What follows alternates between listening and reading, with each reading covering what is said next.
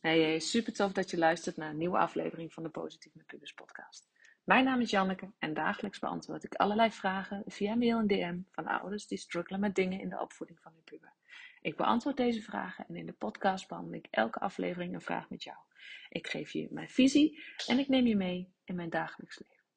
Mocht je dat nog niet gedaan hebben, abonneer je dan op deze podcast, zodat je geen aflevering meer mist. En als je deze podcast tof vindt, geef het dan zoveel mogelijk sterren of een positieve review. Hoe meer positieve reviews, hoe meer platforms als Spotify en Apple Podcasts deze podcast gaan aanbevelen aan andere ouders die deze podcast nog niet kennen. Daardoor kan ik groeien met deze podcast. Maar wat ik nog belangrijker vind, daardoor kan ik nog meer ouders bereiken die met soortgelijke struggles zitten als dat jij misschien zit. Je zou me enorm plezier mee doen, dus dank je wel alvast. En nu gaan we gauw beginnen. Hallo en welkom weer bij een nieuwe Positief met Pubers aflevering. En vandaag wil ik weer een stuk met je delen waarvan ik weet dat en jij zelf er wat aan hebt. En waar je richting de opvoeding en de begeleiding van je puber waar je wat aan hebt. En nou, ik begin gewoon even met de inleiding waarom ik tot deze podcast ben gekomen. Of tot het onderwerp van deze podcast. En daarna zal ik je uitleggen wat het idee daarachter is. Nou, ik had, zoals jullie weten, heb ik elke week vele gesprekken met pubers over wat hun dwars zit, waar ze mee lopen, wat ze te wachten staat als het om fysieke problematiek gaat. Planningen, eigenlijk elke keer van oké, hoe kunnen wij ervoor zorgen dat jij zo normaal mogelijk onderwijs kan volgen en dat jij stappen kan maken richting jouw doel, welk doel dat dan ook is. Want ik heb natuurlijk niet alleen leerlingen op school. En deze week sprak ik een jongen die heeft een lichamelijke beperking en heeft de komende periode een aantal dingen die hem te wachten staan, een aantal aanpassingen. En hij zegt zelf, om het zacht uit te drukken, dat het niet iets is waar hij naar uitkijkt.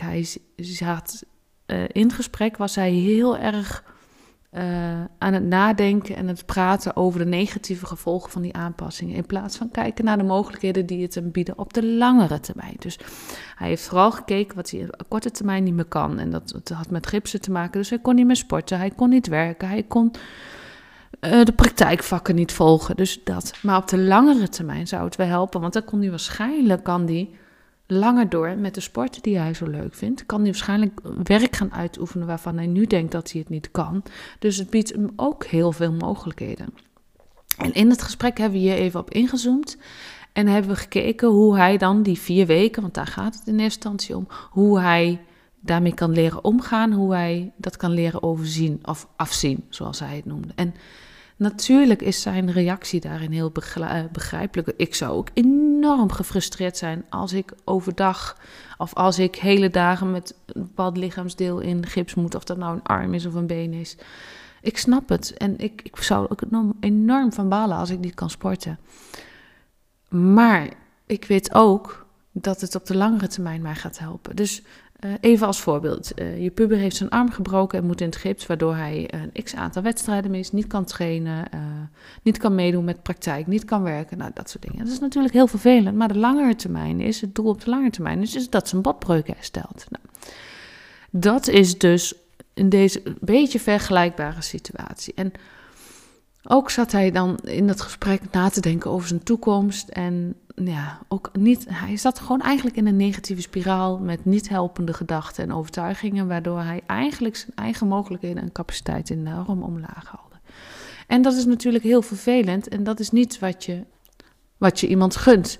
Dus daar ben ik met hem op aan het inzoomen geweest. En wat ik daarin, de boodschap die ik daarin met jou wil delen, die heb ik ook met hem gedeeld, met iets andere woorden natuurlijk. Maar het gaat erom dat je 2 manieren hebt van denken. En in de theorie die ik dan nu ga uitleggen, heet dat dan de fixed mindset en de growth mindset.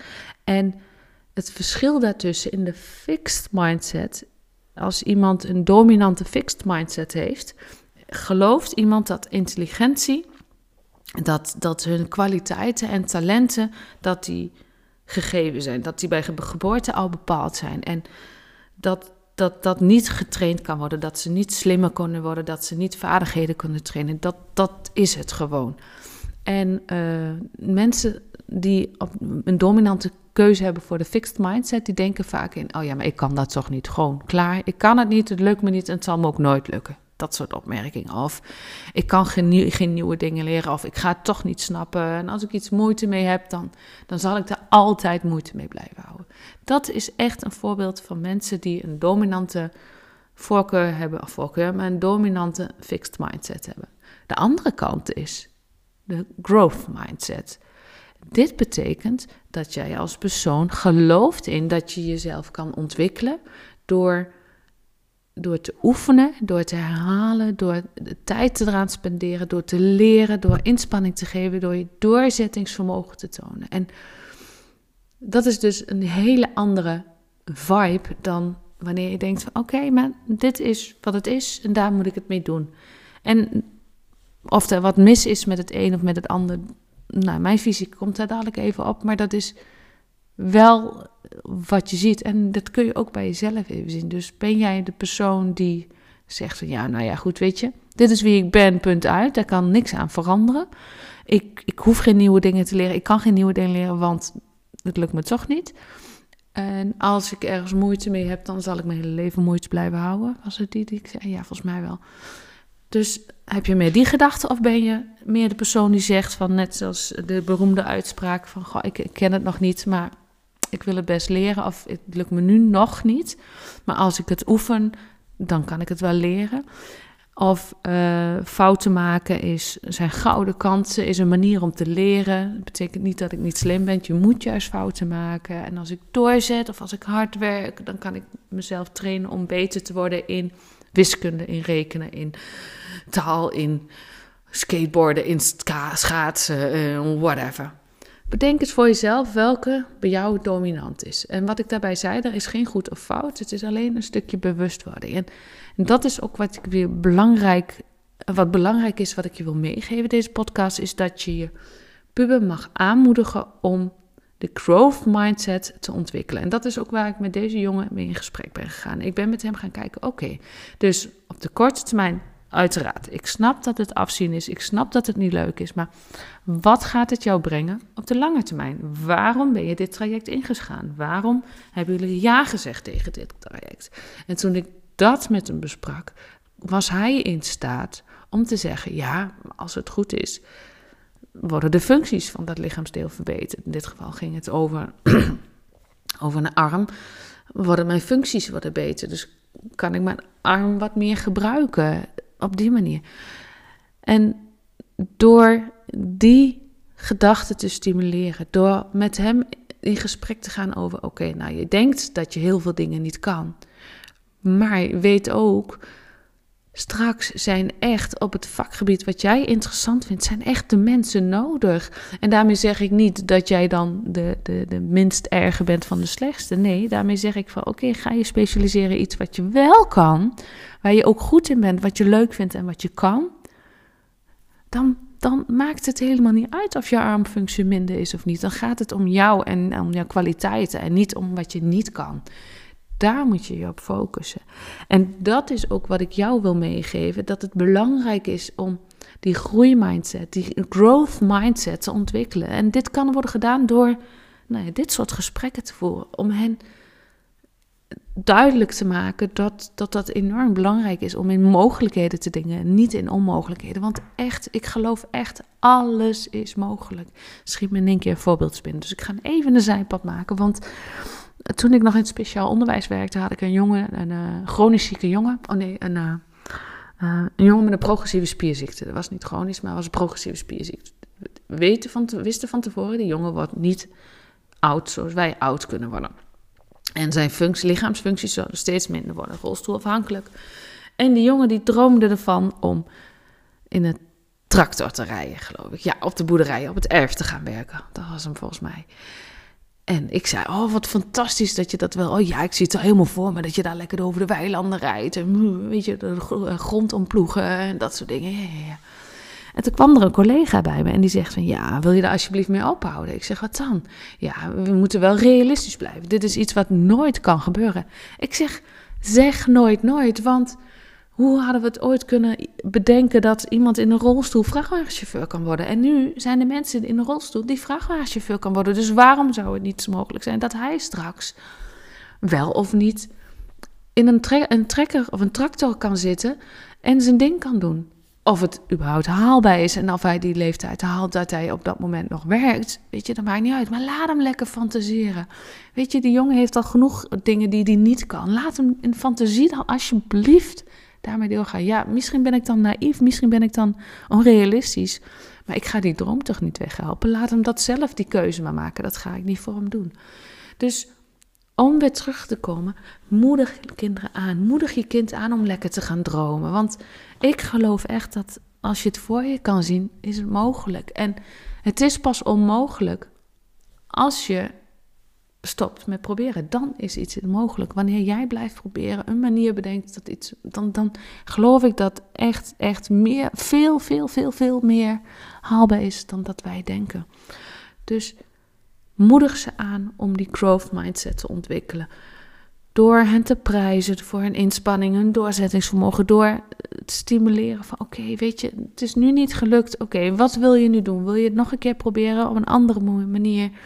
Dus een positieve verwachting neerleggen. Niet een bepaalde druk, maar een positieve verwachting. En wanneer je dan aangeeft dat fouten maken mag, dat falen heel belangrijk is, en dat falen een kans is op te groeien, zul je merken dat dat wat met hen doet. Op alle gebieden. Even een aantal voorbeelden, want ik deed dat net ook met de fixed mindset. Wat ik al zei, ik kan het nu nog niet, maar als ik ga oefenen, gaat het wel lukken. Ik zie dat je echt je best doet voor, ik noem altijd wiskunde, omdat ik wiskunde heb gegeven. Geweldig dat je dat doet, want oefenen is en herhalen is enorm belangrijk. En bij wiskunde is het vooral doen. Oké. Ik zie dat je een onvoldoende hebt gehaald voor natuurkunde. Nou, waar ben je de mist in gegaan? Waar zeg jij van oké, dit ging niet helemaal goed en waar kan ik je in ondersteunen of kunnen we ondersteuning in zoeken? Dus wat heb je geleerd van deze situatie? Ik ben trots op de manier dat je dit hebt geprobeerd, dat je doorgezet hebt. Zelfs als je het toen je het heel erg moeilijk vond. En dit laat zien dat jij doorzettingsvermogen traint. Ik noem maar even wat. Door deze positieve benadering kun je als ouder je puber helpen om die growth mindset te ontwikkelen. En te geloven in mogelijkheden, te laten geloven dat ze meer kunnen dan dat ze in eerste instantie denken. Zelfs als ze tegen bepaalde uitdagingen aanlopen. En ik denk dat die boodschap voor onszelf heel erg interessant is. Maar zeker ook voor onze puber. En daarin hoor je dus gelijk mijn visie, die growth mindset. En ik denk dat het in het algemeen is. Als je een growth mindset, een dominante growth mindset hebt, dus de voorkeur hebt voor een growth mindset. Tuurlijk, ik ben ook wel eens een doemdenker. Die heb ik ook. Maar met name denk ik positief en denk ik oké, we gaan het proberen. We gaan het nog een keer doen. We gaan door. We gaan niet opgeven. Continu bezig herhalen. Daar ben ik echt van. Dan merk je ook dat die energie in je lijf anders is dan, weet je, ik kan het toch niet. Je hoort het misschien al wel een beetje in mijn vertaling ervan. En jullie zien me niet, maar ik ben echt flink aan het bewegen als ik het over growth mindset heb. Want daar zit de goede energie. Daar zit de energie die je wil bij je puber. Daar zit die doorzettingsvermogen, die motivatie. En dat is echt iets wat zo enorm belangrijk is, waar pubers zo van kunnen groeien. Want het helpt je puber niet als jij constant zegt, zie je nou wel, weer een onvoldoende. En wat ga je eraan doen? Ga je nog harder leren? Even heel gechargeerd. Of misschien moet je even gaan leren. Weet ik veel, zoiets. Dat helpt je puber niet. Dus probeer hem te draaien, om te kijken van, zonder soepsappig en lief te worden. Maar hoe kun je die omzetten en shiften naar een growth mindset? Oké. Dat was hem voor vandaag. Ik hoop dat ook deze aflevering je weer inzicht heeft gegeven voor jezelf en voor je puber. En dat je er echt mee aan de slag kan gaan. Niet zeggen, Janneke, dit was een hele fijne en vervolgens niks doen. Maar ga je echt mee aan de slag. Want je zal merken dat dat invloed heeft op je energie. Op hoe je de dag doorkomt. Op hoe je je voelt. Op je humeur. Op alles. Mocht je willen reageren of een suggestie hebben voor de podcast, kan dat natuurlijk. Zoek me dan even op via Instagram. Wanneer je deze podcast waardevol vond, deel hem dan op je social media kanaal of met iemand die je wat aan heeft. Zodat wij samen het leven van andere ouders en dat van andere pubers wat positiever kunnen maken. Dankjewel voor het luisteren en tot de volgende keer.